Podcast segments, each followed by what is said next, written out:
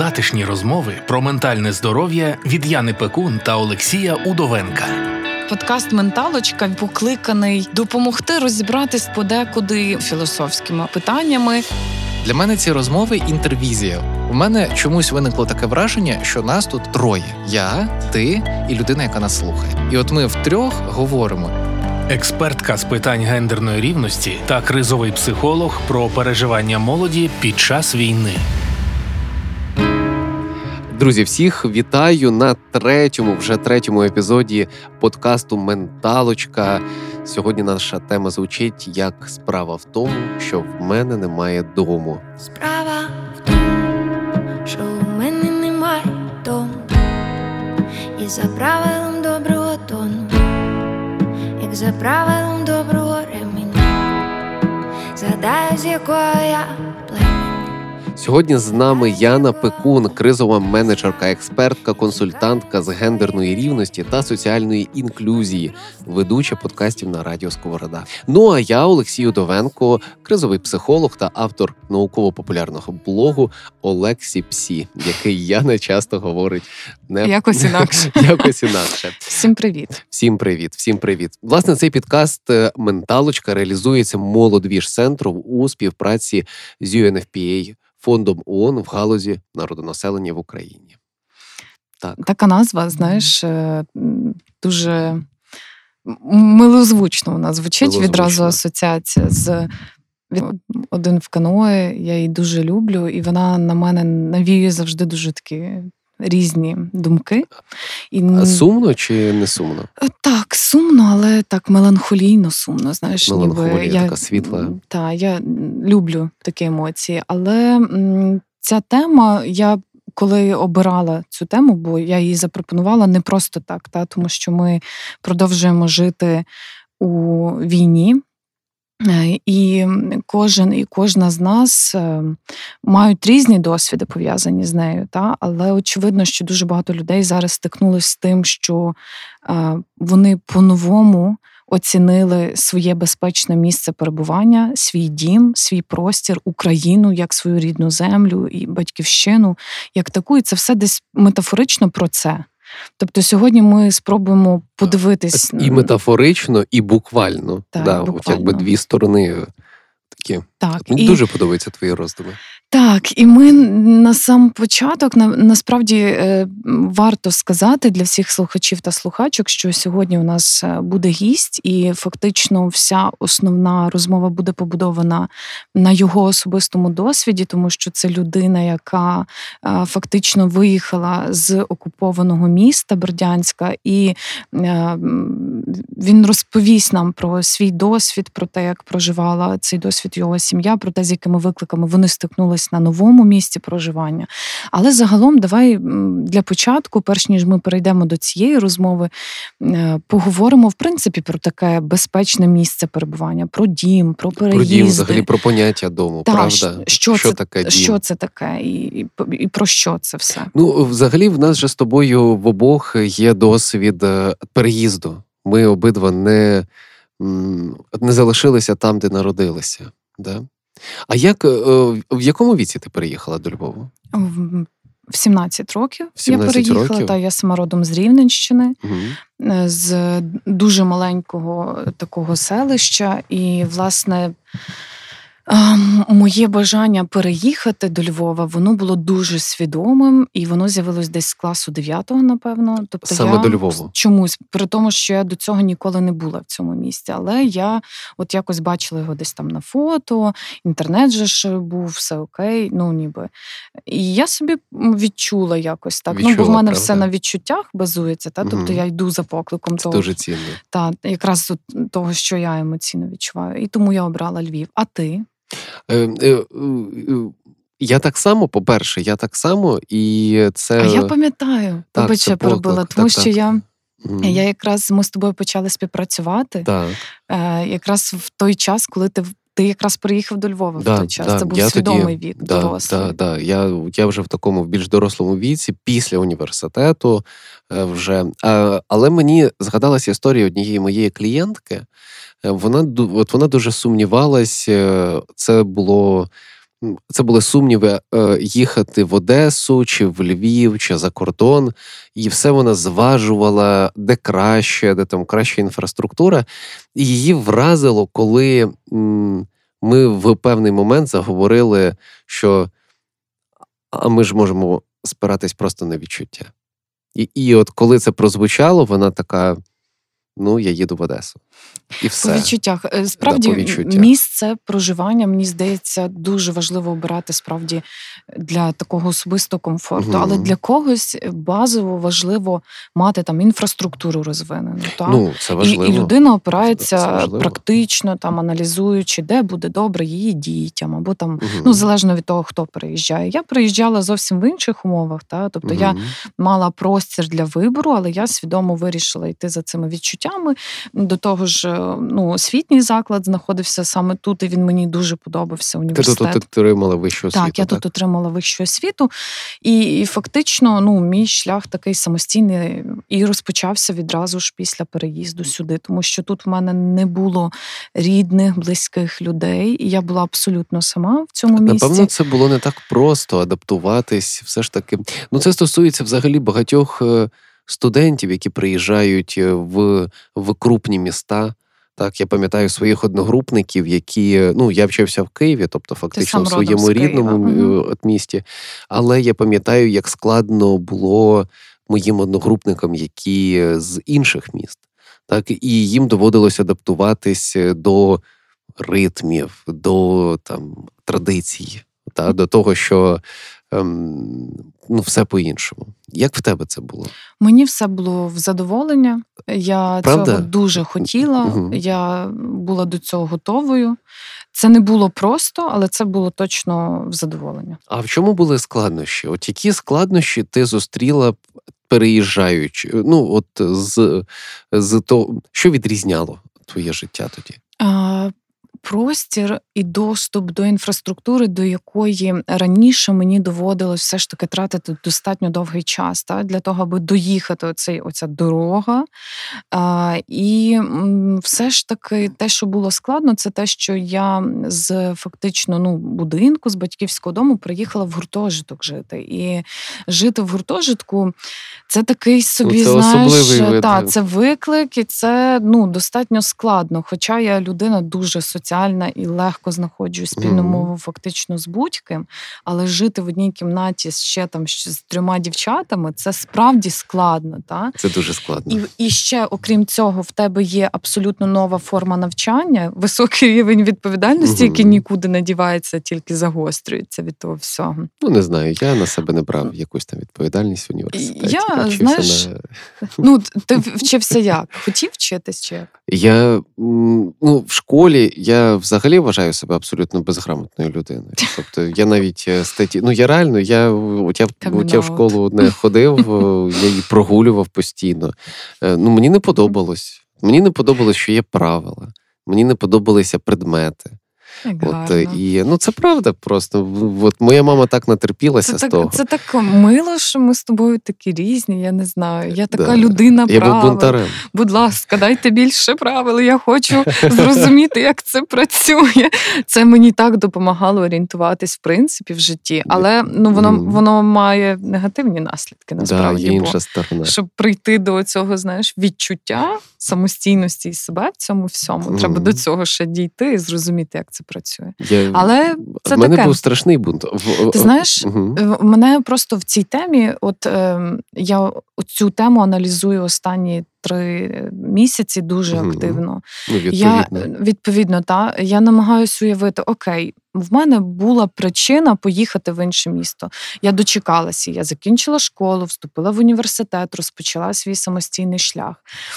А, але це місто, яке обрала я, та це, це ну ніби умови, там університет, який Мгм. обрала я. Це був твій Це свідомий мій вибір. свідомий вибір, Так. і це одна історія. Це все одно історія з викликами, стресами, адаптацією і так далі. Але я собі просто боюсь навіть уявити, який Мгм. досвід проживають ті люди, яких змушують обставини виїжджати зараз, та Да. тому що Да. е, Росія напала на Україну, тому що е, люди не хочуть бути там е, під окупацією Росії, і вони змушені шукати собі безпечне місце, Ну, тому що бути під окупацією це бути в небезпеці. Так.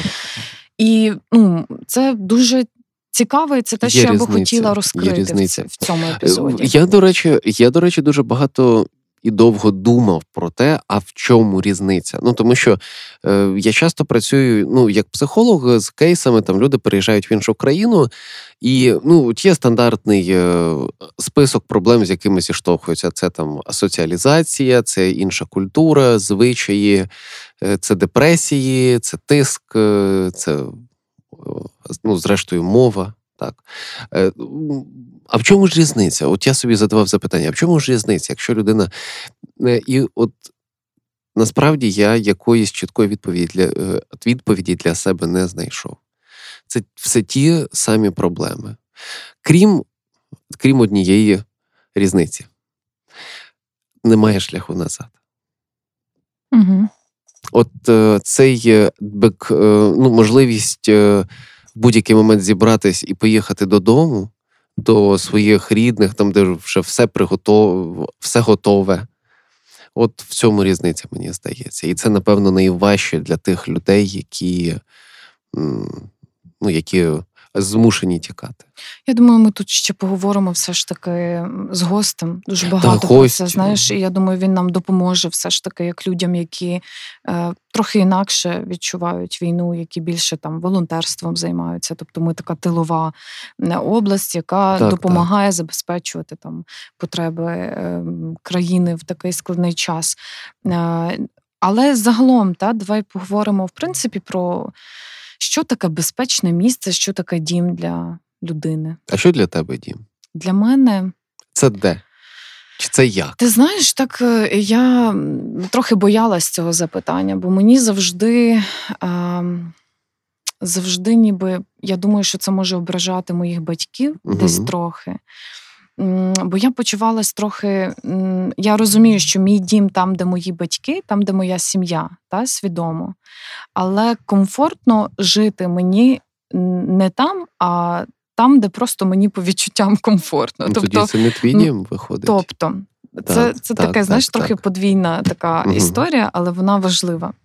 Я розумію, що якщо я довго не повертаюсь до сім'ї, до батьків, мені погано. Тобто, це місце, де я можу підзарядитись емоційно, енергетично, раз як мінімум там на три місяці. Я Ти повертаєшся повинна. до батьків? Я повертаюсь до батьків, до середовища, в якому Мгм, я виросла, та до рідних якихось місць. Ну, але не в хату. Ну, хата це теж частинка цього, Да? та? але Мгм. в мене немає, знаєш, такої прив'язаності якоїсь дуже глобальної Мгм. до, до саме будинку, там, до стін. Мгм. Для мене це більше про людей, це більше про тих, хто там є. Бо я знаю, що моя мама вона не хоче нікуди приїжджати, от вона там. Тому в мене асоціація, мій будинок це моя мама, яка не переїжджає. Тато мій він працює е, ніби віддалено від дому, він постійно їздить. Е, і тому. Е, Тому якби в мене така інша асоціація, та тобто дім це місце, де ми можемо зібратись всією сім'єю. Але О, жити відчуття там сім'ї. відчуття сім'ї, Мгм. але жити там, очевидно, я би не хотіла. Та? Тобто, ну якби в мене інший шлях. Ну, тому Я- ти там не живеш. Тому я там не живу. Власне. А, і, але для мене місце, де я живу, попри те, там орендоване це житло чи будь-яке інше, воно має повністю підходити мені по відчуттях, по е, комфортності, якихось там умов і так далі. І тоді я можу там почуватись дуже супер. Я можу це називати своїм домом. Тобто, місце, де я живу зараз, яке я свідомо обирала, це мій дім. Мій Мгм. самостійний дім, який я собі, от мені там комфортно, це моя віддушина, таке місце для безпеки, відновлення і так далі. Менталочка з Яною Пекун та Олексієм Удовенком. От я якраз е, хотів запитати, а ти е, сама відповіла з приводу безпеки. Так, тобто для тебе дім там, де безпечно. З батьками, наприклад, безпечно. Так. В старій хаті батьківській безпечно. В твоїй квартирі безпечно. Да. Та безпека це дуже важлива складова. Угу. А в мене абсолютно по-іншому. А в тебе як? Абсолютно, абсолютно по-іншому. Де твій дім? Там, де ну, хотілося б сказати, як от так сильно незалежно там, де я, але правда в тому, що мій дім там, де я і мої близькі люди. От е, ем, я це зараз особливо гостро відчув.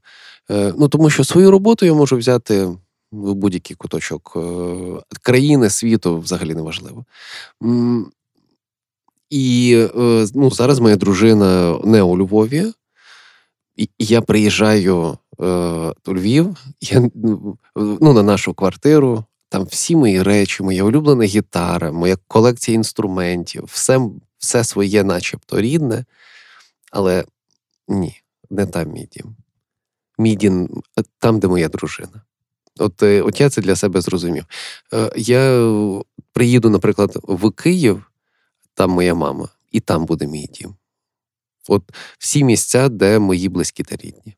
Да. І тут е, для мене не, не стоїть питання безпеки. Да, тому що, в принципі, якби, ну, наприклад, моя дружина чи мама, чи хтось із рідних був у Львові, ну, хоча тут відносно небезпечніше, ніж, наприклад, там, де от ми зараз базуємось. Ну, для мене це все одно був би дім. Це дуже цікаво, як люди по-різному Дуже це по-різному. відчувають. А з чого Дуже від, від чого е, це залежить? Я тебе питаю як е, фахівця тут. Це від е, асоціації чи від досвіду дитинства? Від чого це залежить? Чому в когось формується ця прив'язаність, а в когось вона не формується додому, до цього місця, простору?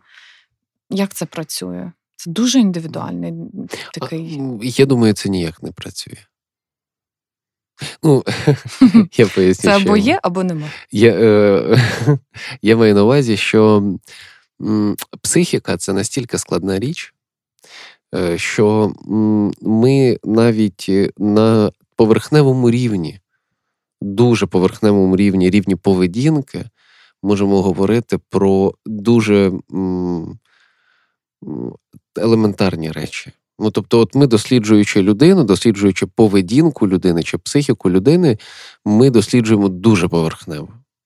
Або ми досліджуємо е, роботу нейронів, і там нічого не зрозуміло. Ну, по суті, так. Або ми досліджуємо там поведінкові моменти. Чому ми пішли туди, зробили те. Да? Ну, це те, про що ми говоримо, там, наприклад. Про що ми, про що ми говоримо з нашими гостями, там, зокрема. А якщо ми починаємо намагатись заглибитись в питання, а чому, наприклад, е, в цієї конкретної людини відчуття дому там, де сім'я. Це настільки глибинні питання, що ну, ми цього ніколи не дізнаємось. Окей. А як тобі взагалі? Бо ми з тобою перед Людина складна. людина складна, і це дуже цікаво. Е, хочу поговорити, знаєш, я вважаю себе людиною світу, такою. Ну, ніби я можу знайти собі дім там будь-де, де мені по відчуттях буде класно. Там, де тобі буде безпечно. Там, де мені буде От як ми щойно по відчуттях, Мгм. там. Але це може бути інша країна. Але все одно за якийсь період часу я буду відчувати потребу повернутись у свій батьківський дім, побути просто своєю сім'єю А там, чого? от там, де я народилася і виросла. А що це потім поїхати давати? знову кудись. Це дає мені силу. Знаєш, коли кажуть місце сили. Мгм. Оце от про це. Ну, такий спо- коли я- спосіб релакснути. Так, да. а я така людина, яка дуже любить працювати, і я коли з мамою говорю, ну це теж маєш певні такі.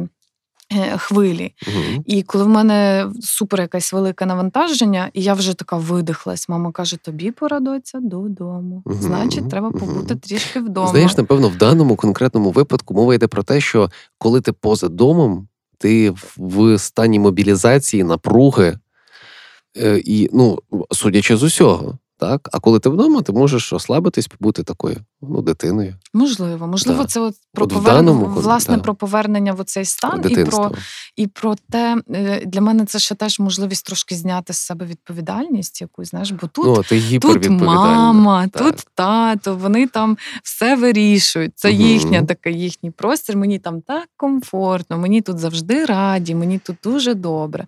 І це про, про те, що відчувають здебільшого люди, в яких окей стосунки, мені здається, там ну з батьками, в яких є повага, простір, там Мгм. безпека, Мгм. в яких ну, здорові якісь екологічні відносини. Мені здається, це десь про це. Да, да, І да. дуже. Дуже, як ти думаєш, зараз взагалі існує поняття оцієї такої імміграції внутрішнього? Ну, і, і зовнішньої. Мені здається, ну імміграція це щось е, з часів там пілігримів, так, які там переїжджали з кінцями. Мені зараз здається, вона є в тому сенсі, от якщо війна, наприклад.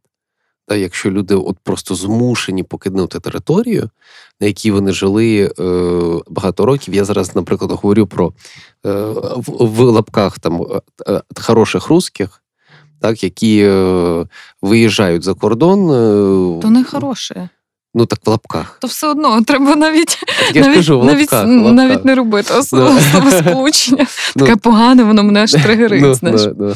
Е, ні, я погоджуюсь, ні, їх немає хороших, але. Е, Вони я- втікають просто. Вони Так, просто вони втікають. тікають. Вони тікають. От оце імміграція, на мою думку. Да? Тобто людина перериває всі свої зв'язки і, тікає в іншу країну, будує все з нуля. Еміграція. Ну, е, дивись, Еміграція. так. еміграція. Тобто, Да-да-да. А, е, Я ми- про такі внутрішні, знаєш, пере, ну, коли мені здається, просто дійсно десь е, хтось говорив про те, що е, вимушено е, переміщені особи, вони вимушено переміщені просто там з міста свого, але вони вдома, вони в Україні, вони так, я, вдома. от я про це і хотів сказати, що І вони можуть тут почати життя з нуля. Так. Та якщо вони будуть цього хотіти, І ми... це взагалі не еміграція, це навіть не, ну, на мою думку, я просто пропоную погляд на речі. Да? От ми можемо дивитись на це як на, на кінець світу, а все ж таки більш продуктивно, більш адаптивно. Да? Я нагадую, основна штука, основна штука, для чого нам штука між вухами, да? це адаптація, це пристосування. Я пропоную подивитись на це е, так, що е, ми можемо знайти собі місце, де б ми не знаходились, якщо ми чітко розуміємо, що нам потрібно. От, наприклад, ти розумієш, мені добре там, де мені безпечно. От, і шукаєш собі безпечне місце. Я, наприклад, розумію, що мені добре там, де мої рідні. І от я знаючи це, от мені буде все одно, де я буду знаходитись. От там, ну добре. І бажано, щоб це був Львів. Вже дуже звозив. я обожнюю це місто. Окей, добре. Неймовірно. Мені здається, саме час запросити нашого гостя до нашої розмови. Так, я думаю, от буквально, буквально єдине, що ну, як на мене, має прозвучати, що все-таки люди, які е, вимушено переселяються, вони зіштовхуються, часто зіштовхуються з психологічними складнощами. Да? Тобто, я сказав на початку, що це стосується і, і коли ми свідомо йдемо на це. Тобто це і депресії, і, і плюс людина, яка переселяється вимушено, на це все, що накладаються посттравматичні стресові розлади, і дуже, дуже, дуже багато всього. І не кожна психіка це витримує. І дуже важливо ем, кричати про те, що все буде окей, що е, тут цих людей чекають. В безпечних Так, областях. Так, там, в, бе- ну, угу. умовно безпечних, але Умовно, ну, взагалі то так, так. так. Ти маєш рацію, тут дійсно безпечніше на 100%.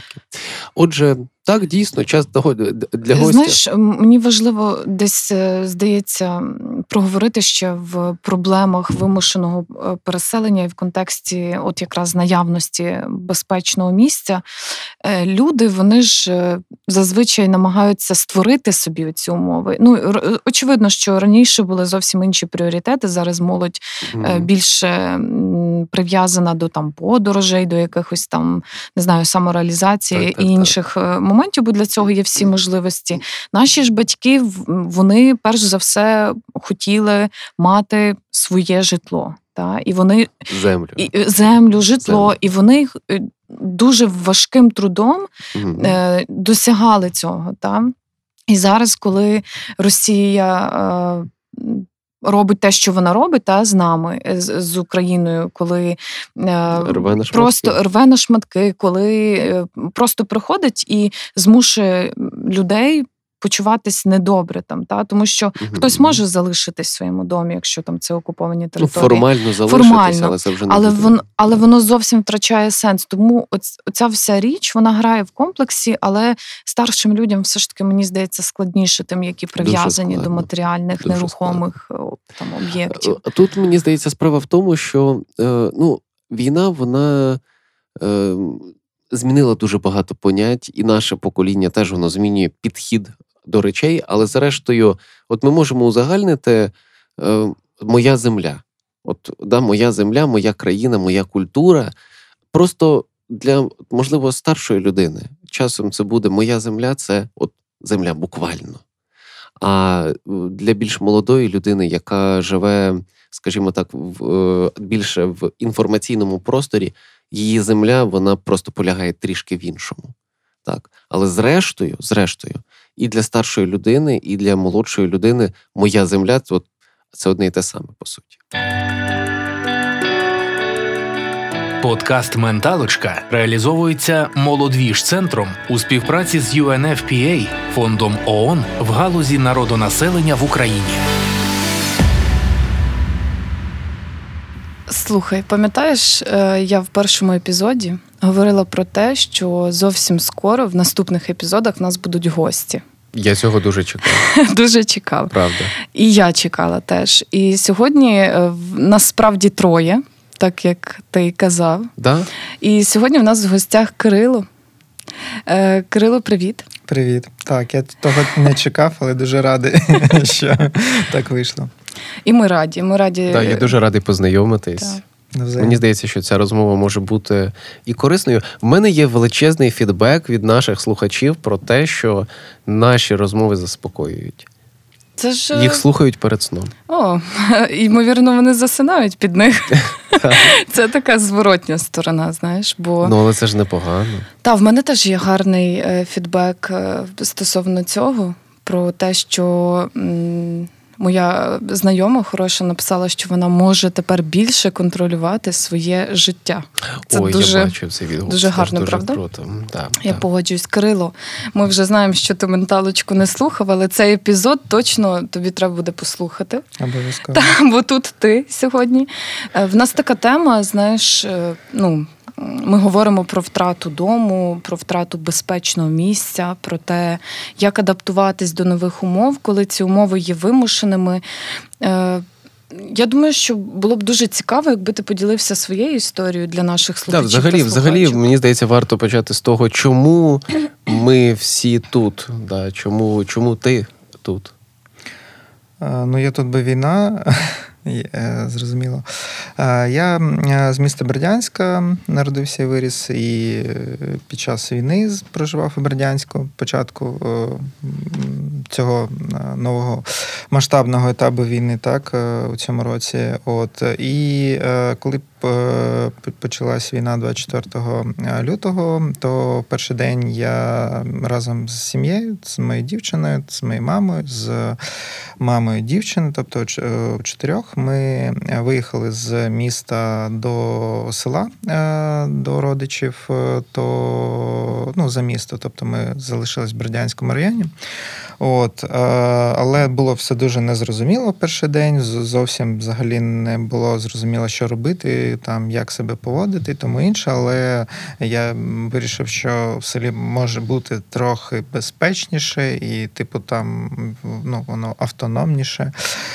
От, і виїхали, але вже там буквально через, може, на наступний день, може, через кілька днів було зрозуміло, що всі дороги навколо вони перекриті росіянами, і виїхати з села вже неможливо. Тобто ми були, начебто, якби то е- не в окупації, тобто не було видно, що там ходять е, військові по вулицях чи їздять БТР, ну, принаймні на той час.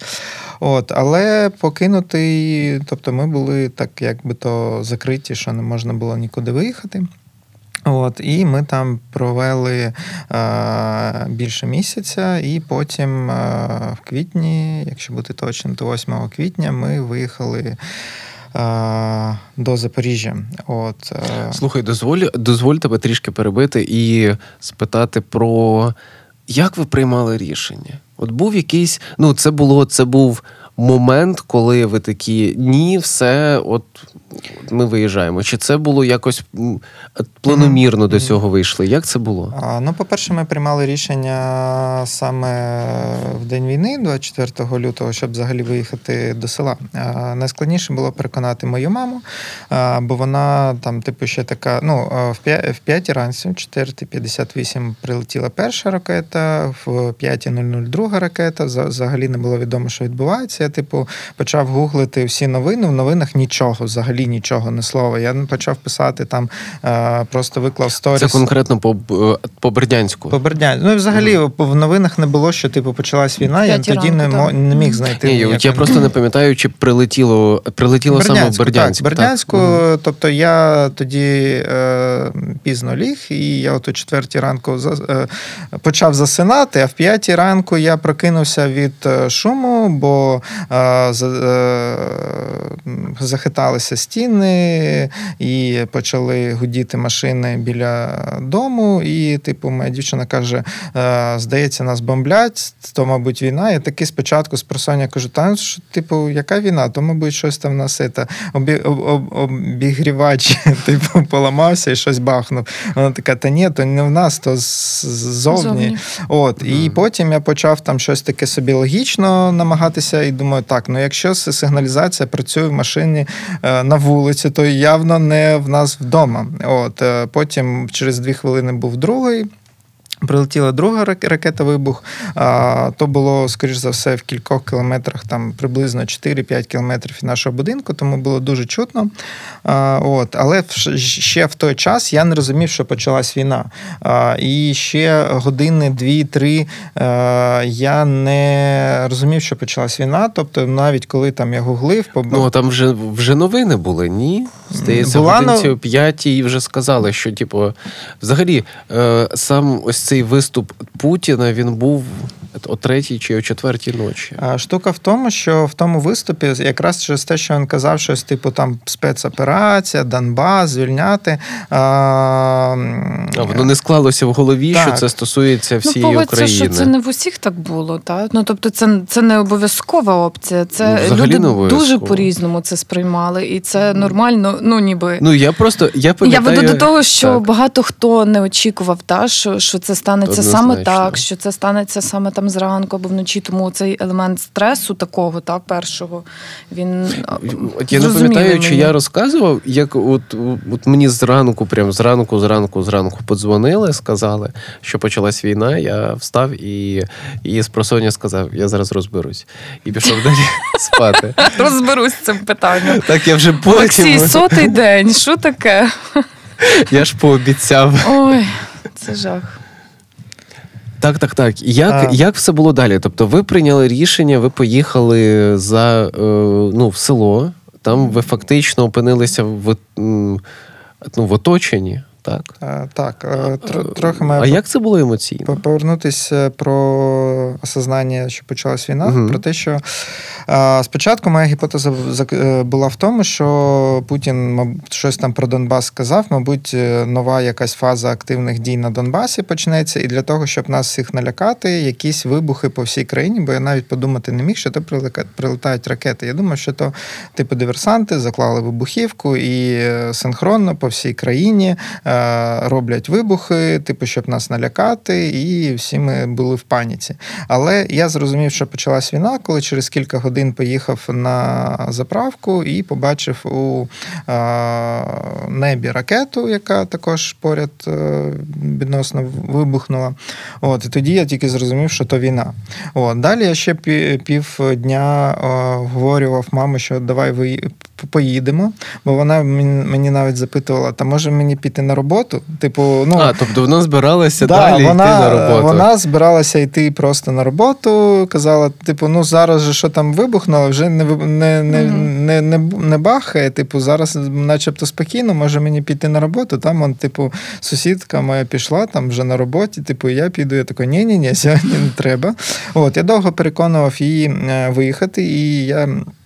Ну, на той момент з Бердянська до села, і е, я казав, що то буде типу на кілька днів. І якщо що буде, якщо все нормально, кажу, ми повернемося і все буде нормально. Типу, ну е, краще зараз давай виїдемо. А якщо ти права, то ми повернемось.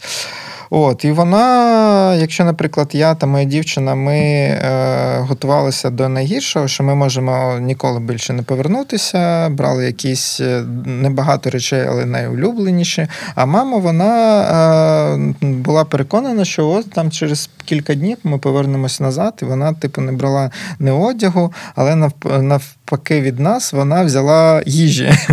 Ну, типу, ну так, і до речі, дуже мудре рішення. От насправді, тому що ну, з тих історій окупації, ну я ж консультую і часом е, ну, до мене попадають люди, які були під окупацією. Ну скажу так, речі їм не допомогли наїстися. Дуже різні історії. Ні, та? різні, бо, бо є, ну, знаєш, я ж кажу, залежить, дуже куди різні людина історії. їде. Але так. мені здається, що це такий унікальний досвід, те, про що ти розповідаєш нам. Тобто це су- досвід супер цінно, бо це так. такий дуже по-різному люди це сприймали, дуже по-різному адаптовувались, приймали рішення в залежності від того, який в них темперамент, характер, досвід попередній. Хтось стресостійкий, хтось не дуже, хтось стикнувся з цим просто лоб в лоб і такий е, завмер. Та? Бо, ну, Ну, я знаю дуже багато людей, які вийшли на роботу. От просто Але знаєш, тут важливо, от е, що нам важливо, аби відкрив для нас Кирило, це от якраз власне такий досвід і власні е, дії, або те, що стимулювало твої дії, робити так, а не інакше. Та? Нам нам дуже цікаво провести цю паралель і, і дійти все ж таки до цього питання про безпечне місце, що стається, коли в людини вимушено забирають їй безпечне місце, або змушують її його покинути. Ну, е, це напевно, от я ще тільки доповню твоє запитання, так ну можливо трішки уточню. Ем, Ви опинилися в цій, е, ну я не знаю, в е, оточенні, так? В якийсь момент ви прийняли рішення виїжджати звідти, так? І от в мене от такі два запитання. По-перше, з якими емоціями ти і твої близькі зіштовхувались, ну, усвідомлюючи, що навколо окупант? От про що це було? Це було так ок, чи це було щось більше? От як це було? Перебування е, в оточенні, е, так, е, це, мабуть, найскладніший такий саме з емоційної точки зору досвід, що, який був у житті, бо воно нам ну, з, якоїсь, з якогось боку нам повезло, бо в сусідніх населених пунктах, ну, не зовсім сусідніх, але які також в Запорізькій області доволі близько до нас були, таких як, наприклад, Пологи чи Більмак, там було все складніше, набагато складніше, бо там більше людей гинуло, там е, люди. Там конкретно Мирних. окупація була. Так, ми, ну, Мгм. там, там велись бойові дії, Ага. і е, коли заходили е, росіяни і там, ну, типу, розташовувалися, вони були прояви насилля в бік е, населення. Там, там ну, для людей було складніше набагато в цьому. В цьому Ну, і що казати, це була справжня окупація. Так, тобто тут е, всі жахи, які разом з нею приходять. От. Мгм. Е, в нашому випадку було ну, типу, трохи е, легше, але е, все одно дуже було там ментально складно. Одне з е, найскладніших штук, якби то, е, ну, типу, не знаю, не дивно, то була саме інформаційна блокада. Бо, наприклад, коли там десь на третій день у нас перестала працювати подача води, тобто у нас не було доступу ну, в душ сходити, гаряча вода, треба було ходити, е, приносити з, двору воду, бо там поламався насос.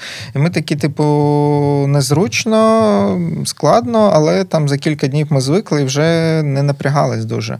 Але коли е, ну, взагалі там десь через кілька днів пропав інтернет, е, такий типу Wi-Fi, от інтернет мобільний він з'являвся дуже-дуже повільний, міг з'явитися там на годину вночі, потім е, пропасти. Ми дуже там все це намагалися читати, дивитися потрошки. От, але коли на три дні відключили мобільний зв'язок. зовсім, що не можна було нікому подзвонити, дізнатися, що як, то для нас було найскладніший такий період емоційно, особливо для моєї мами.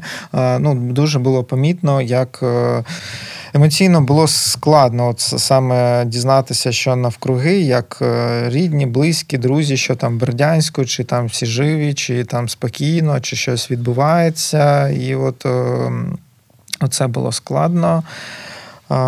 Ну і загалом знаходитися в окупації, коли ми виїхали потім і перетнули. Е, ми спочатку перетнули 14 російських блокпостів, на кожному з яких перевіряли всіх чоловіків. От і коли ми доїхали до першого українського блокпосту, то було таке полегшення, така радість.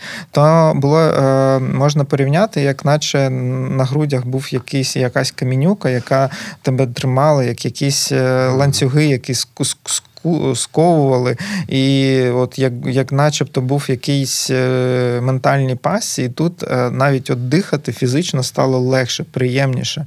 Відчуваєш, як якось прям на е, ну, тіло фізично е, відчув якусь е, легкість, і потім, коли там е, бачиш українські блокпости, там зупиняють перевірку, ти їм радієш і думаєш, блін, як класно, українські Перевіряйте все, що хочете. Так, так, клас, українські Свої. військові, в тебе питають документи, то така радість, так класно. Мені розповідала коліжанка, вона так само вони виїхали з окупованого Мелітополя з сім'єю сім'єю, і вона розповідала про те, що вони ну вони довго були під окупацією, тобто це справді був такий складний період. Але е, разом з тим, коли коли вони вже повертались, ніби якраз перетнули так само цей перший український блокпост, вони там всі плакали від щастя, тобто в них там було просто це дуже гострі емоції. Гострі, абсолютно да, це нарешті там. зупинилось. От мене, до речі, питання про те. Як ви справлялись? Е, з, з, ну, Просто ти згадав, що були складні емоції, ну, що емоційно було складно. Е, Оцей тягар, про який ти говориш, я його теж розумію. Що ти робив? Що ти робив? Може, щоб ну, що рідні робили, щоб, ну, якщо по-простому, так кажучи, вигребсти, mm да, щоб справитись? Um... Мені здається, треба щось робити, щось діяти, планувати якісь можливо прості речі, бо там ми не могли е, робити те, що раніше, типу, не могли там працювати, не могли користуватися інтернетом, от і всяке таке. Е, там е, ну, побутові багато речей не могли робити. Але треба було ну, особисто по мені щось планувати, типу, якісь прості кілька задач на день, наприклад, там наробити дров, сходити, принести щось води. По дому, такі прості типу, якісь там, речі по дому, не знаю, так? помити голову чи поголитися, бо воно в якийсь момент потім думаєш, ну блін, то треба принести води, нагріти, перенести. Може, типу, не не, не голитися там, чи зав, завтра поголюся, бо то ну, якийсь такий напряг, але якщо вже запланував там, що сьогодні в мене є такий типу задача, от, і коли щось робиш, робиш, воно то трохи ну, е, е, ну, відчуваєш якийсь все ж таки контроль за своїм життям і трохи легше стає. І також допомагало якісь прогулянки е, ходити там на вулиці. Хоча також, наприклад, моїй дівчині було дуже складно ходити, вона боялася відходити далеко від дому, бо боялася, в неї дуже багато було страхів, що там ось час там приїде якийсь БТР, якісь угу. військові вийдуть і щось треба ну, типу, вона боялась там відходити, і також треба було там підтримувати і, і дівчину, і мам е, в цьому плані. Менталочка з Яною Пекун та Олексієм Удовенком. Це дуже якраз цікаво ти підвів, бо мені е, завжди в роботі моїй е, складно говорити про адаптацію саме людей от старшого віку, літнього віку, або там ну просто дорослих людей, та особливо якщо в них є вже там прив'язаність до якихось матеріальних таких нерухомих речей, типу майна. Е, Ну і в принципі. Життя за плечима, там проведене в якомусь одному місці, це купа досвіду, спогадів і так далі. Бо молоді, теж е, базуючись на свій власний досвід, і дітям набагато простіше адаптуватися. Молодь інтегруватись. мобільна. Мобільна і не прив'язана зазвичай до все ж таки от цих нематеріальних таких надбань, типу там квартир, на яку все життя збирали і так далі. Знаєш, бо Ну, ну, це ще пов'язано з тим, що в молоді переважно немає власних квартир. та я, я про це і Так, кажу. так, я якраз так. це і маю на увазі. Е, чи бачив, е, ну бо ти декілька разів в своїй розповіді сказав про те, що мамі було складніше там і так далі. Як взагалі е, зараз мама і мама, Мгм. і взагалі як оцей процес з ними був? Ти відчував так само цю різницю між вами в адаптації до цих умов? Ну, звісно, мамі складніше адаптуватися, бо ну, е, загалом, наприклад, е, мені здається, поки що так суб'єктивно, що у Львові для молоді та для дітей більше як себе е, куди типу подіти, куди піти, де щось відвідати. От. А для людей старшого, ну, наприклад, ми пішли на нас біля дому є бібліотека, там спитати, що у вас тут відбувається. Ну, типу, у нас є купа різних заходів, і ми такі круто. А що для людей третього віку? Вони кажуть, ну у нас тут це для дітей, типу для людей третього віку немає нічого. Там для молоді є всілякі центри, як то молодвіж, там пікселап і ще низка різних хабів, там багато різних івентів. От для людей е, третього віку все ж таки складніше і. Ну, звісно, зараз е, набагато краще, ніж е, бути в окупації, от, але поки що мама, мама ще звикає і шукає себе, як там, ну, типу, не вистачає якогось контактів, спілкування, бо для неї важливо багато Та суспільне, суспільні якісь контакти відновлювати. У мене є ну таке тут трохи в лоб запитання, але е, з приводу і, і, от, і близьких, і твого особистого враження, чи зіштовхнулися з м, симптомами, наприклад, ПТСР? Я не знаю симптомів ПТСР. Добре, чи що, щоб їх перейти. Ну, наприклад, ну щось на кшталт. Ну, е, ми просто минулого разу робимо відсилочку до минулих подкастів. Так, якщо хтось не знає, то може послухати в попередніх подкастах. Е, ну, зокрема, наприклад, е, людина знаходиться постійно в очікуванні такому, що щось може статись. Це постійна м'язова напруга, нервова напруга, десь щось Флешбеки. Флешбеки, да, до речі, поганий сон, флешбеки, в тому сенсі, що там йдеш по вулиці, бачиш щось, що щось там нагадує ті часи, е, і стає там. Ну, не дуже добре, наприклад. От в тебе, в твоїх близьких, щось таке подібне Або є. звуки. Звуки гучні, теж які можуть бути. нагадують вибухи. Так, якщо казати про мене, то в мене доволі е, така, типу, стабільна психіка, і ну, в мене більш-менш все рівно е, проходить емоційно. От, е, мам є складнощі, але я не бачу саме таких симптомів. Але можу сказати, що перші дні е, ну, в окупації е, були е, якісь такі прояви. Наприклад, е, моїй дівчині е, було. Е, Дуже страшно, вона не могла спати нормально, там прокидалася серед ночі від будь-якого там шуму, шороху, або просто про- ну, не спала і прислухалася, чи немає ніякого шуму. От, Ну, ну, це в принципі така гостра стресова реакція на те, що відбувається. Да?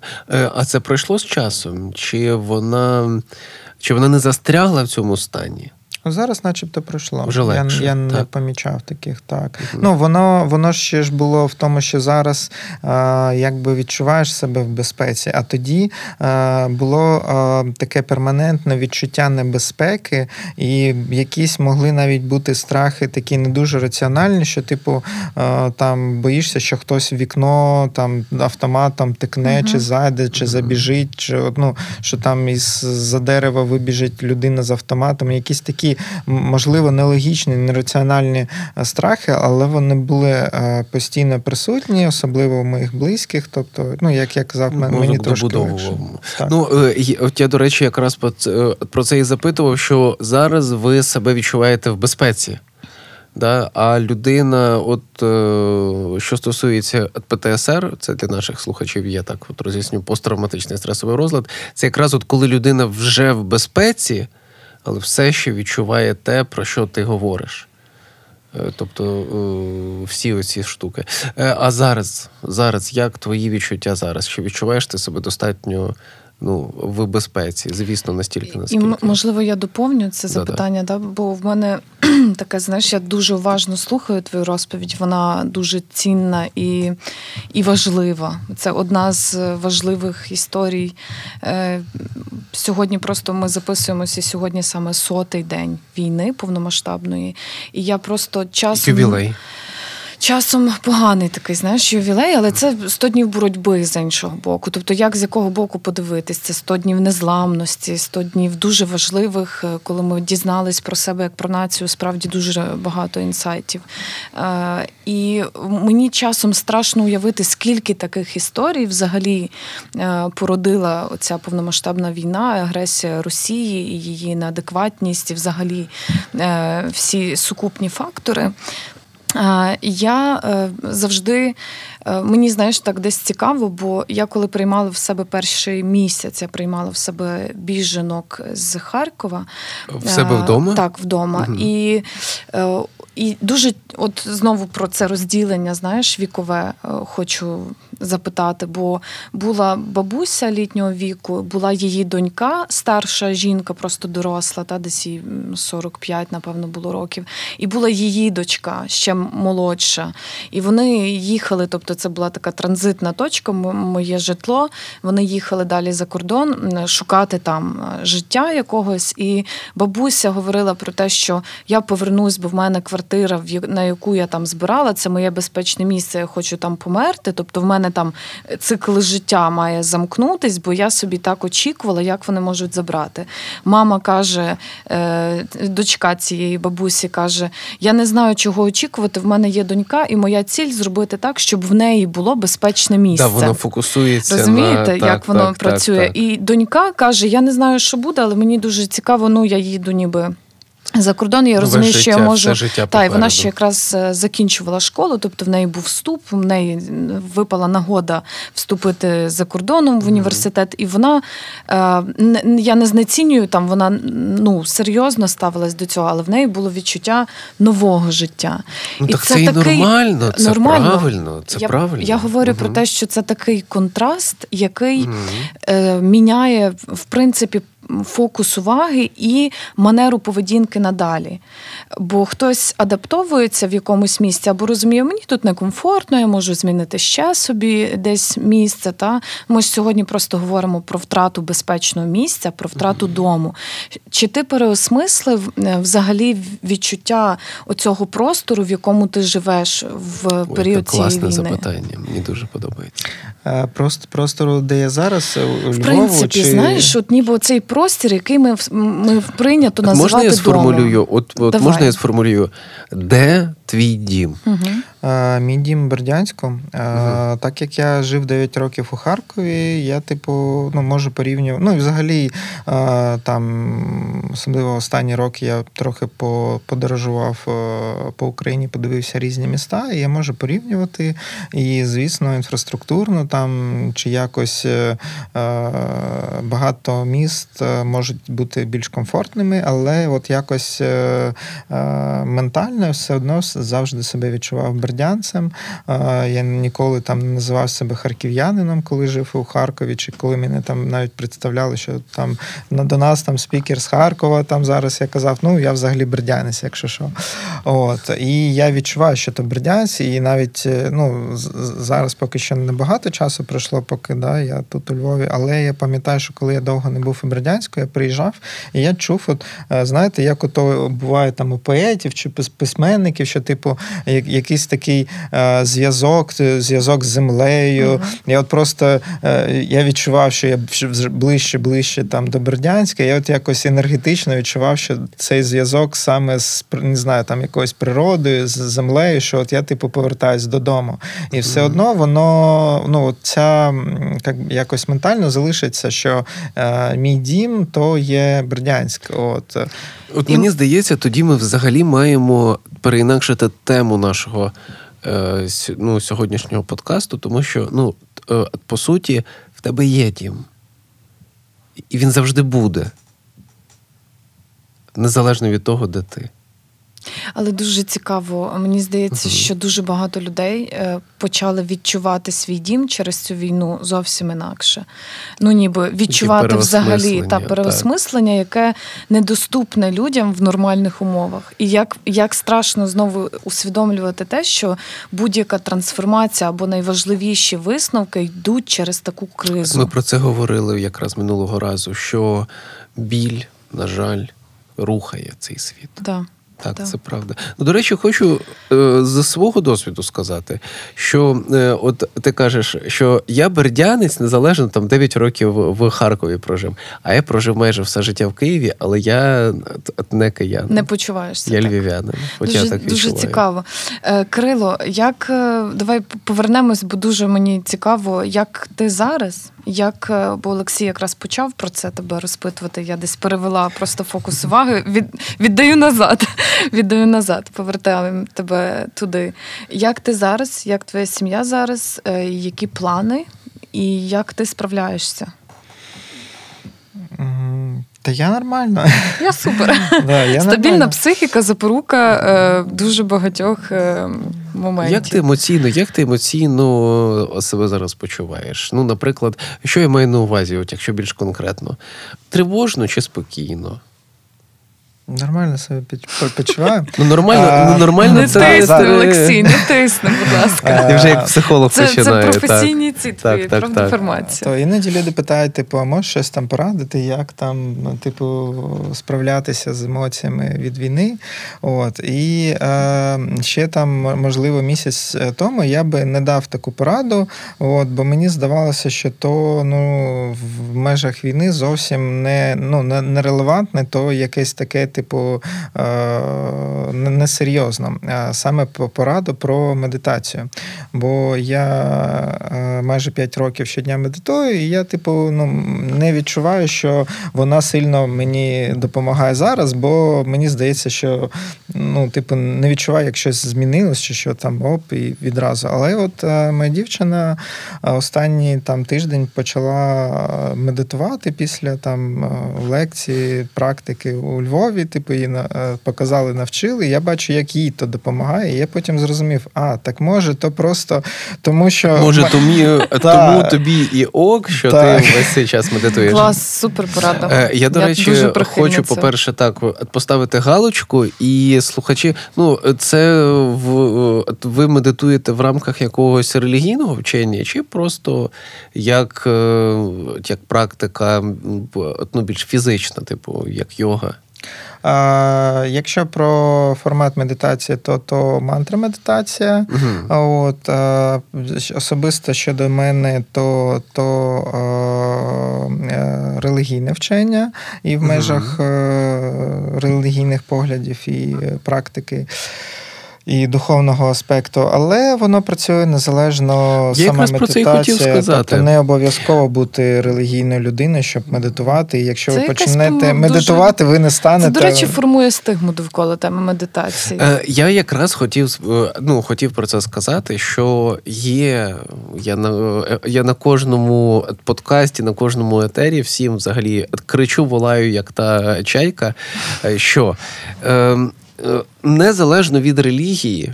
Є системи аутотренінгів, ауто, е, е, аутогенних тренувань, які засновані на медитативних, на молитвених практиках, зокрема, аутотренінг по шульцу, Е, Це дуже хороше, це вижимка, наукова вижимка е, з медитативних практик е, всього світу, е, яка рекомендується для всіх людей взагалі, в принципі, в якості медитацій. І, зокрема, е, людям, ну, наприклад, е, для яких не близькі, не близька релігія. Так, наприклад, або тобто, і це не вступає в конфлікт жодної з релігій. Да? Так що аутотренінги по Шульцу, так я от таке включення, включення рекомендаційне, да, так що. Супер. Менталочка. Затишні розмови про ментальне здоров'я. А мама, Окей. мами, мами як? Так, як, як, вони, справляються? У них є плани на якесь перебування тут, чи вони далі сподіваються повернутись там і так далі? Чи, чи вони починають будувати все ж таки якесь життя вже тут? А моя мама точно нас налаштована, що рано чи пізно ми повернемось. От і навіть вона всі, ну, типу, в голові прокручує різні варіанти, і, там щось, е, типу, от якщо я коли я поїду до Бердянська, що там буде, я говорю, ну ми ж після перемоги поїдемо. А якщо там все ж таки наші там не зможуть відстояти Бердянськ, і він залишиться від в окупації, як то було з Донецьком. Ну вона навіть такі негативні сценарії. Вона припускає думку, що навіть в окупований Бердянськ доведеться повертатися, бо Вона все одно хоче назад. Так. так, а от е, мама моєї дівчини, вона трохи легше, ну вона так е, трохи більш мобільна, якось психологічно, і вона готова залишатися у Львові, жити з, з великим задоволенням, е, якби там організаційно все вирішити. І, типу, і вона навіть мені здається, що якщо ну коли е, в той момент, коли Бердянськ е, наші військові звільнять, то все одно була б не проти, можливо, залишитися у Львові, якщо буде якась е, там ну, підтримка, буде, ну коротше, не сама, так би мовити, то і мені здається, вона б з задоволенням залишилась.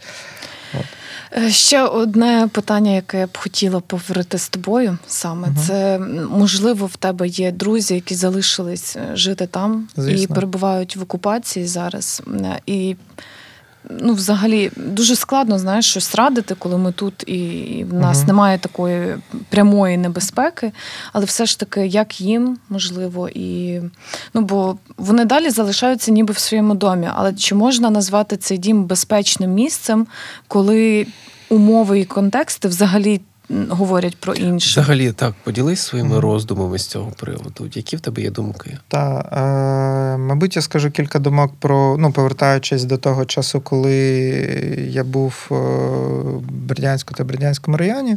От, і потім трошки кілька думок про те, як зараз е, моїм друзям е, у Бердянську.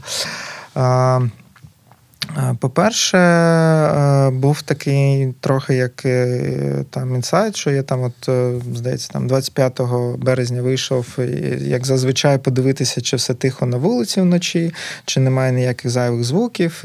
Дуже красиве небо. Стою, такий дивлюся на ті зірки і думаю, блін, ми зараз дуже сфокусувалися на тому.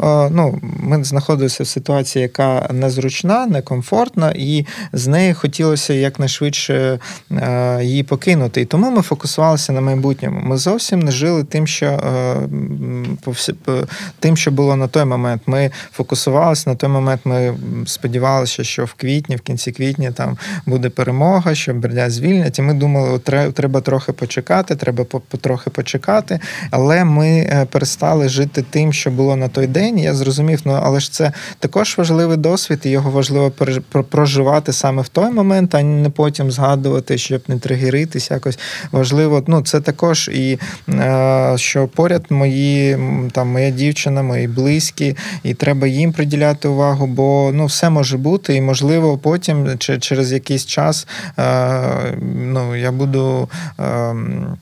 Е, Жаліти, що не зробив щось е, там, не про щось не поговорив чи щось не зробив. Тому е, треба повертатися в е, сьогодні, в, в ну, типу, здесь і сейчас, е, навіть якщо це здесь і сейчас не нравиться, і здається, що воно дуже неприємне. Тобто, незалежно, незалежно, чи правильно я розумію, що незалежно від того, під окупацією чи у відносно безпечному місці, от ну, твій погляд на те, як справлятися з ситуацією, це тут і зараз. Жити тут і зараз. Я правильно розумію?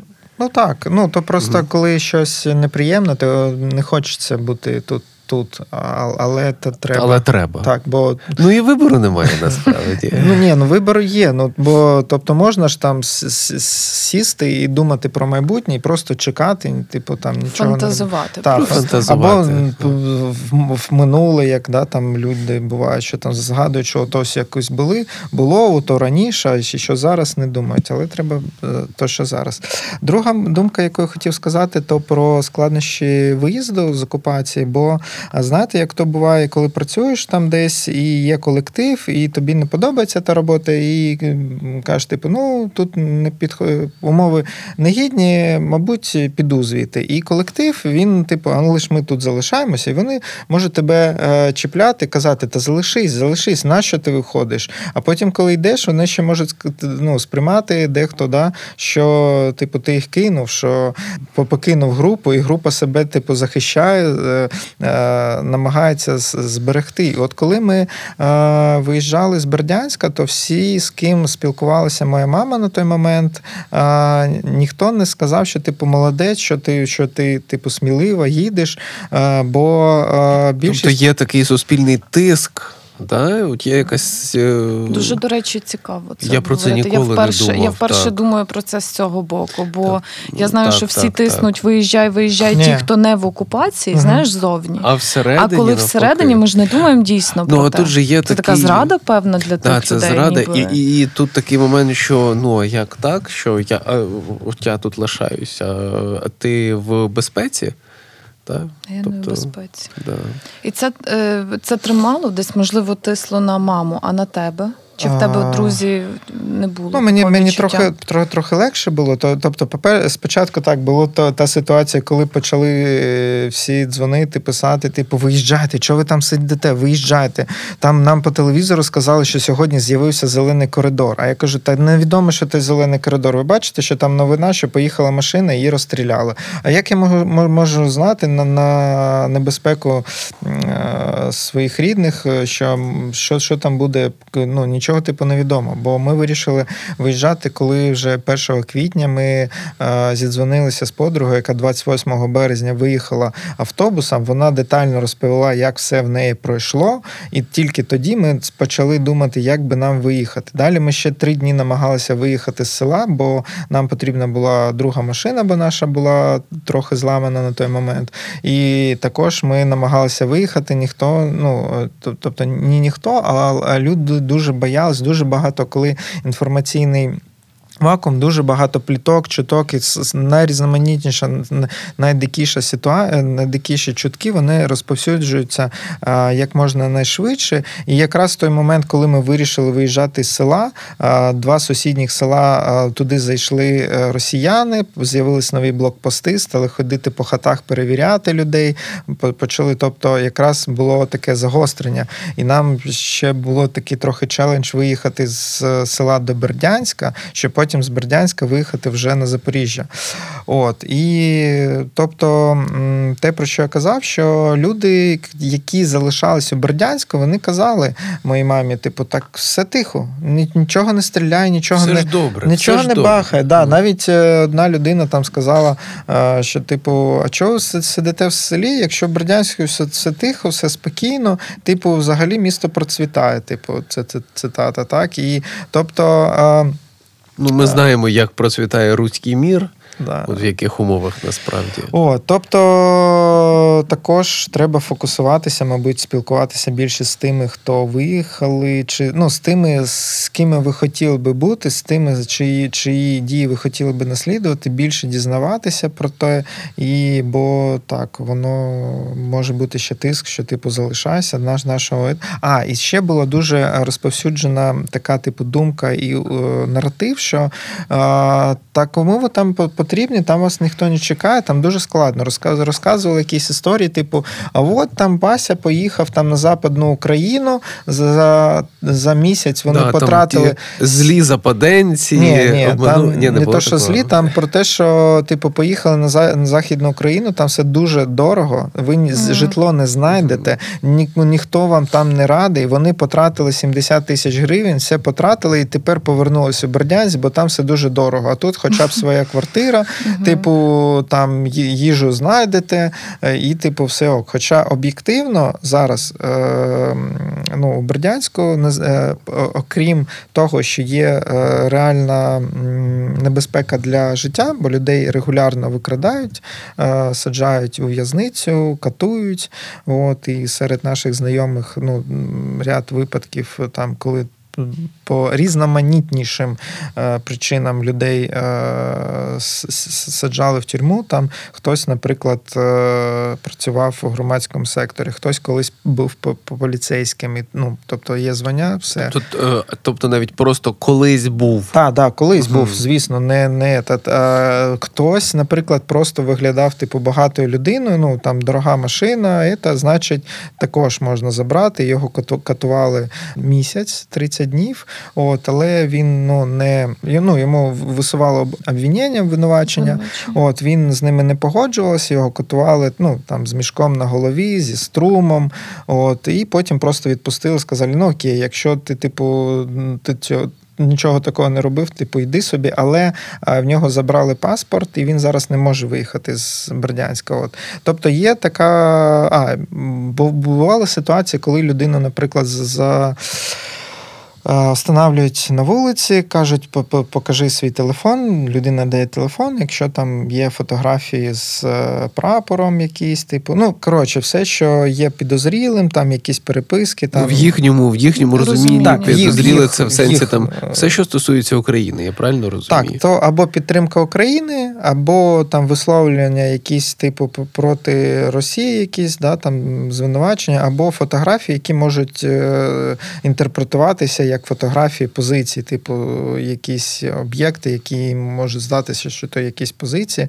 От, ну, ці загалом три категорії контенту вони можуть сприйматися як небезпека для людини. І таку людину також могли забирати, бити, катувати, от, а потім через якийсь час відпускати або Теж не відпускати. незалежно від статі, від віку. Частіше чоловіки. Чоловіки. Для, для жінок трохи, ну, М'якші. якщо, якщо статистично говорити, то для жінок трохи безпечніше. Ну, як безпечно? Тобто Відносно. Менше відносно, кейсів. Так. Бо, наприклад, коли ми виїжджали з Бердянська, треба було перетнути 14 е, блокпостів. На кожному блокпості перевіряли всіх чоловіків, перевіряли.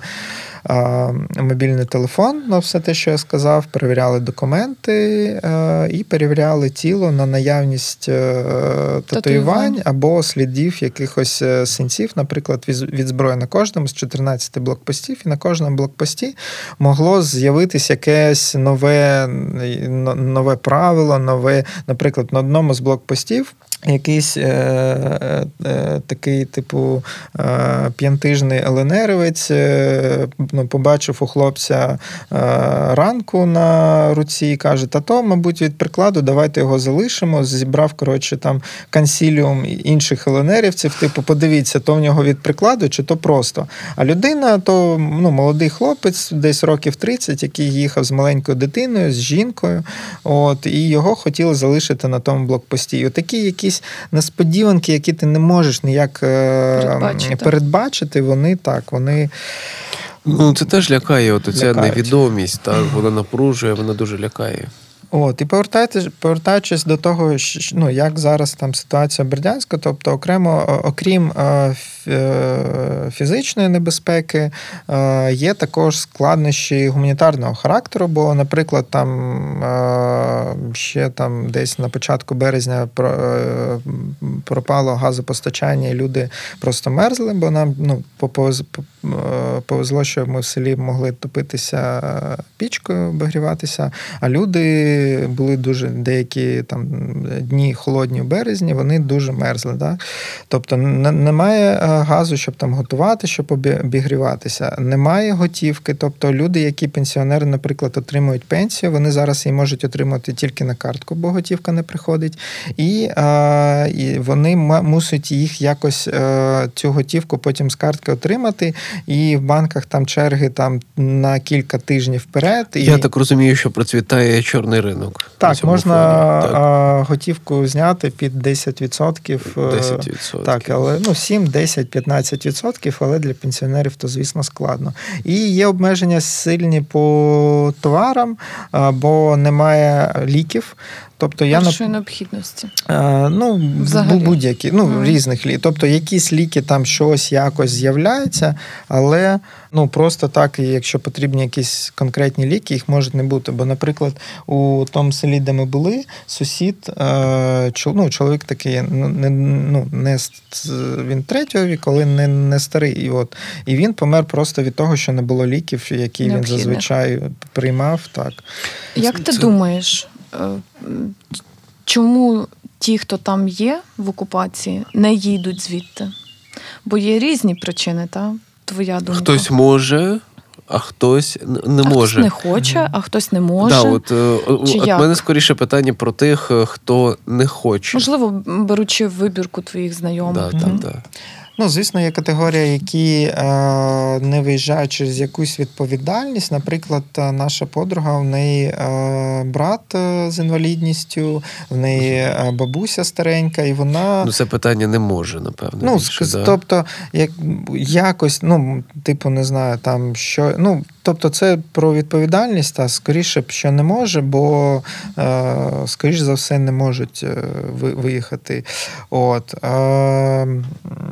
Е, про не хочуть. Е, не знаю. Чи є такі приклади в такі, такі, такі точно є люди, але ну, в моє, в моєму колі спілкування таких небагато людей, і вони е, ну, заздалегідь ті, з ким там якось, тобто то частіше там, наприклад, якісь знайомі моєї мами, чи якісь там люди там третього там коло спілкування, наприклад, там можуть щось типу казати. Ну так, про те, що я казав що тут хоча б є там, типу, квартира, є якісь е, ресурси, типу, що я поїду, хто угу. мене там чекає, що там взагалі буде.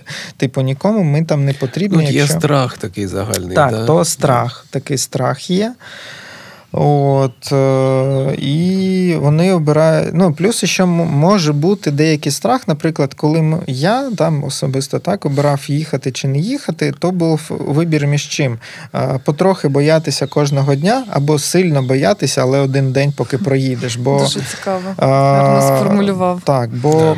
Ну, це, напевно, найскладніший такий вибір. А я розумів, що треба буде проїхати якусь кількість блокпостів, чи то там буде там 10-20 блокпостів. Я розумів, що то складно, і що на ну, на будь-якому можуть там придратися до будь-чого там. І, типу, воно як не готуйся, все одно ідеально не підготуєшся. І от ну, воно, звісно, то страшно, і розумієш, що тут тут ти начебто сидиш вдома, до тебе ніхто поки що поки що не стукає в двері, ти начебто якійсь відносній безпеці. Поки ніхто, що. Та, ніхто тебе не не, не чіпає. Типу, от, ну, як знаєте, то якесь е, рішення неприємне, як ото пластир треба віддерти, так і тут, що воно думаєш, ну може ще трохи почекати, бо блін, а вдруг воно. Але ситуація ну, така, що воно з, з часом стає тільки складніше, складніше, складніше, наприклад, виїхати чи жити, бо а, вони ті гайки закручують постійно, і, наприклад, там зараз виїхати стає складніше, менше там коридорів, менше доріг. Е, з'явилися, наприклад, там, якщо раніше, коли ми. Виїжджали, вони просто дивились документи та росіяни, то тепер у них там є планшети, де вони можуть якусь базу перевіряти, якщо людина не виїзна. Тобто є, наприклад, люди, я знаю, що які е, працювали, наприклад, у ну, були представники, ну є і є, залишаються представниками офіційної влади в Україні е, в Бердянську, в Бердянську. От Вони зараз, наприклад, так, такої, як то пасті Бердянську, бо вони не можуть проїхати, бо на блокпостах є їх дані, їх просто ну, е, зупинять і можуть забрати катувати. А що, якщо полем їхати? От є така штука? Я гадаю, що ні. Ну, мало, мало, мало вирогідно, бо то, ну, то ще. Це контролюється? Е, Чи не Це просто мені здається, як ти вийдеш. Ну, ніби це недоступність географічна, ну, просто, певна. ну, ще. е, е, ну, е, е, е, є історії людей, які, наприклад, там з, з Білорусі ну, тікали через поле там, в сусідні країни. От тут е, ця історія. Ну, може, просто в тебе є якісь Про- е, знайомі, Про е, те, чи як немає виїхати такого, полем, в мене таких я, я, Немає я, історії, типу не да. знаю таких Ага. кейсів із особистого досвіду. Я знаю із е, історій друзів, які виїжджали, наприклад, з Маріуполя, то було всередині березня, і вони, вони не знали взагалі, куди можна їхати, де там коридор, не коридор, яка дорога, як їздять. Вони Ну, просто Маріуполь це дуже тяжка історія. Інша, можна сказати. Е, Там, Так, звісно. От, е, але ну, територіально дорога ну, прої... ну, через Бердянськ приїхало дуже багато маріупольців. і Частка з них залишилась зараз у Бердянську. От, і вони їхали саме, ну не то, що полем, вони їхали дорогами, але вони їхали от просто, е, типу, як там ну, щось. Пам'ятав водійка, ну там, начебто, от є дорога така, давайте таку спробуємо. В якийсь момент вони заїхали, там тупік, і типу їхати далі не можна. Вони там стали щось. А перепитати нікого також не було, бо навкруги пустота, поля нікого І відповідно немає. інтернету теж немає. Звісно, не було інтернету. От е, ну виїхали врешті-решт, але ну вони їхали дорогами, але от, е, типу, навмання. Так а ну зараз трохи, якщо там якось намагатися вивчити то питання, там попитати у людей, можна дізнатись, як приблизно на якій дорозі, яка ситуація, типу там є блокпости чи немає, пропускають, не пропускають більше, десь, хто саме десь стоїть. типу, так. десь через якусь дорогу їдеш, там будуть блокпости, але е, менша вирогідність саме е, військових дій, що їх не будуть е, обстрілювати, бомбити. А якась дорога там саме ще можна попасти під обстріли, що будуть там літати ракети і щось таке. Мені, до речі, згадалась історія про Маріуполь. Мені дописалась недавно моя клієнтка е, з Маріуполя. Вона два чи три місяці взагалі не виходила на зв'язок, е, і в них взагалі не було зв'язку. Тобто в неї єдина можливість була написати, і вона шукала хоч когось, вона не мала друзів поза Маріуполем, фактично, взагалі, і родичів теж. І от єдину можливість, яка вона знайшла, це написати мені. То от вона спіймала десь єшку, ну цей інтернет, і от і написала мені. А що там? І, і, і мене здивувало те, що вона написала. Вона сказала: а там взагалі знають, що, що тут відбувається. Мене це так. Ну, тобто, то- мене це настільки вразило, що ну, насправді, і я їй про це сказав, звісно, що весь світ знає. Весь світ знає. Страшно, коли ми говоримо про це справді ізоляція. Це ізоляція. Це- Весь світ це знає. Вона каже: а взагалі. Там говорять про Азовсталь, а там говорять, ну на той момент ще ще, ну, ще ну, от, от вона все запитувала, чи, чи говорять про Маріуполь, що, ну, що ми тут є, взагалі хтось розуміє, а насправді ну, всі, всі лідери всього світу, всі ну, жителі всієї планети знають про Маріуполь і про кожну людину, яка там. І оця інформаційна блокада це страшно. Це дійсно страшно, я розумію. Кирило, ми тобі дякуємо Так, за твій так. досвід і за те, що дуже ти так відверто і так е, щиро поділився е, з нами і з тими, хто нас буде слухати. Е, Наш подкаст він якраз спрямований на те, аби показувати оцей, оцю сторону ментального такого здоров'я. Правдивої точки зору, бо ми стикаємось з дуже різними випробуваннями зараз, і війна в Україні відчувається дуже по-різному. Тому твій досвід є безцінним для нас. Дуже дякую. Я тобі. хотів би ще ну, таке, типу, просьбу озвучити, що якщо у вас, е, ну, наших слухачів є е, друзі, знайомі, які знаходяться зараз на окупованих територіях, то можливо їм напишіть, подзвоніть, спитайте, як в них справи, розкажіть їм якісь позитивні новини, бо е, там інформаційно дуже складно.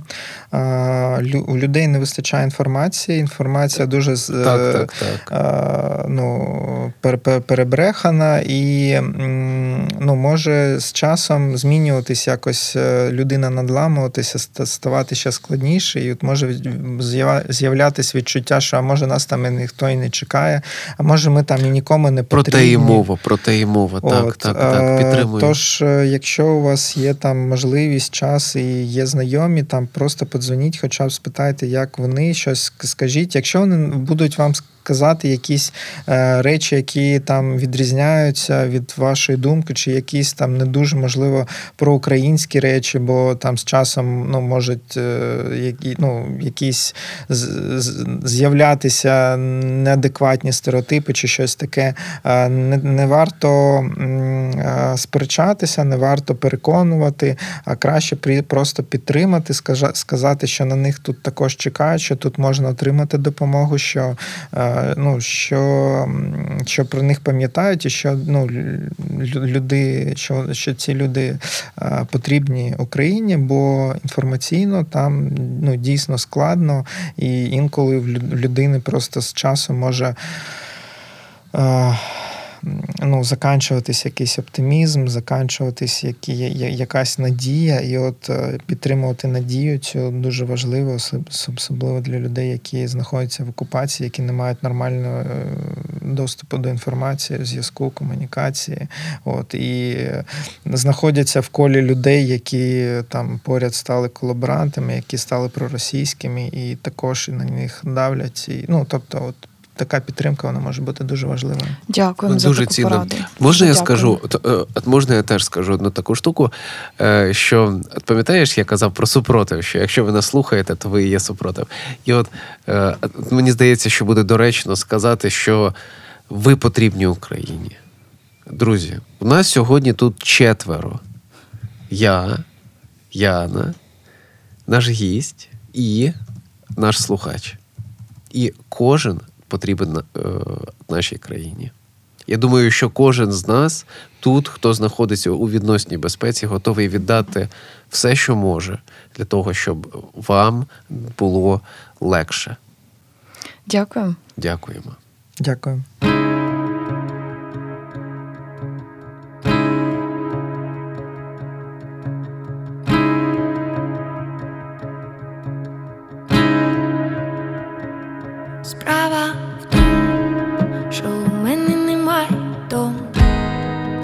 За правилом доброго тону, як за правилом доброго ременя, згадаю, з якого я племені, пригадаю, з якого міста. Я чекаю на своїх героїв Мене просто нема де сісти написати свою промову.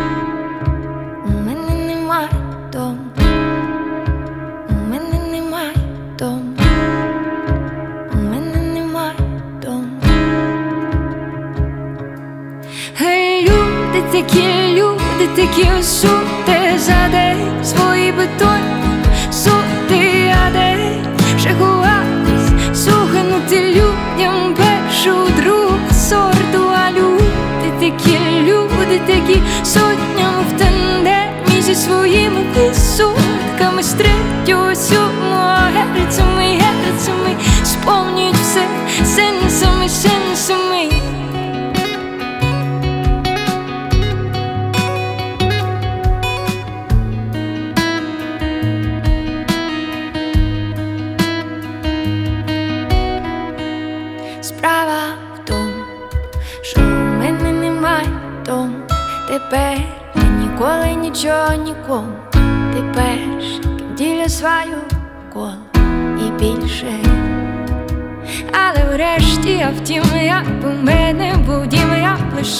лишила на людей, на котів, а пошила усіх, я не люблю котів. Хай люди, такі люди, такі сути за день свої бетонні сути, а де чекуватись, сохнути людям першу другу сорту, а люди такі люди, такі сотнями в тандемі зі своїми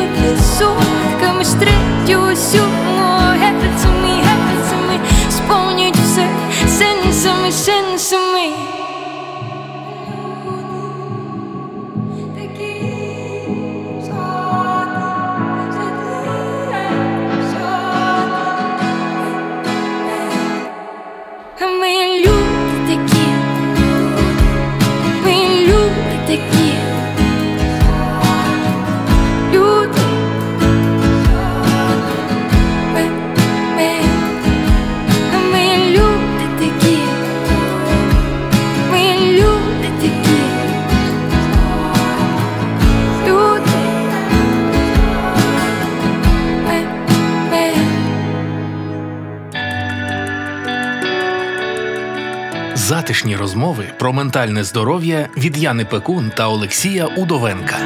Подкаст Менталочка покликаний допомогти розібратись подекуди філософськими питаннями. Для мене ці розмови інтервізія. У мене чомусь виникло таке враження, що нас тут троє: я, ти і людина, яка нас слухає. І от ми втрьох говоримо. Експертка з питань гендерної рівності та кризовий психолог про переживання молоді під час війни.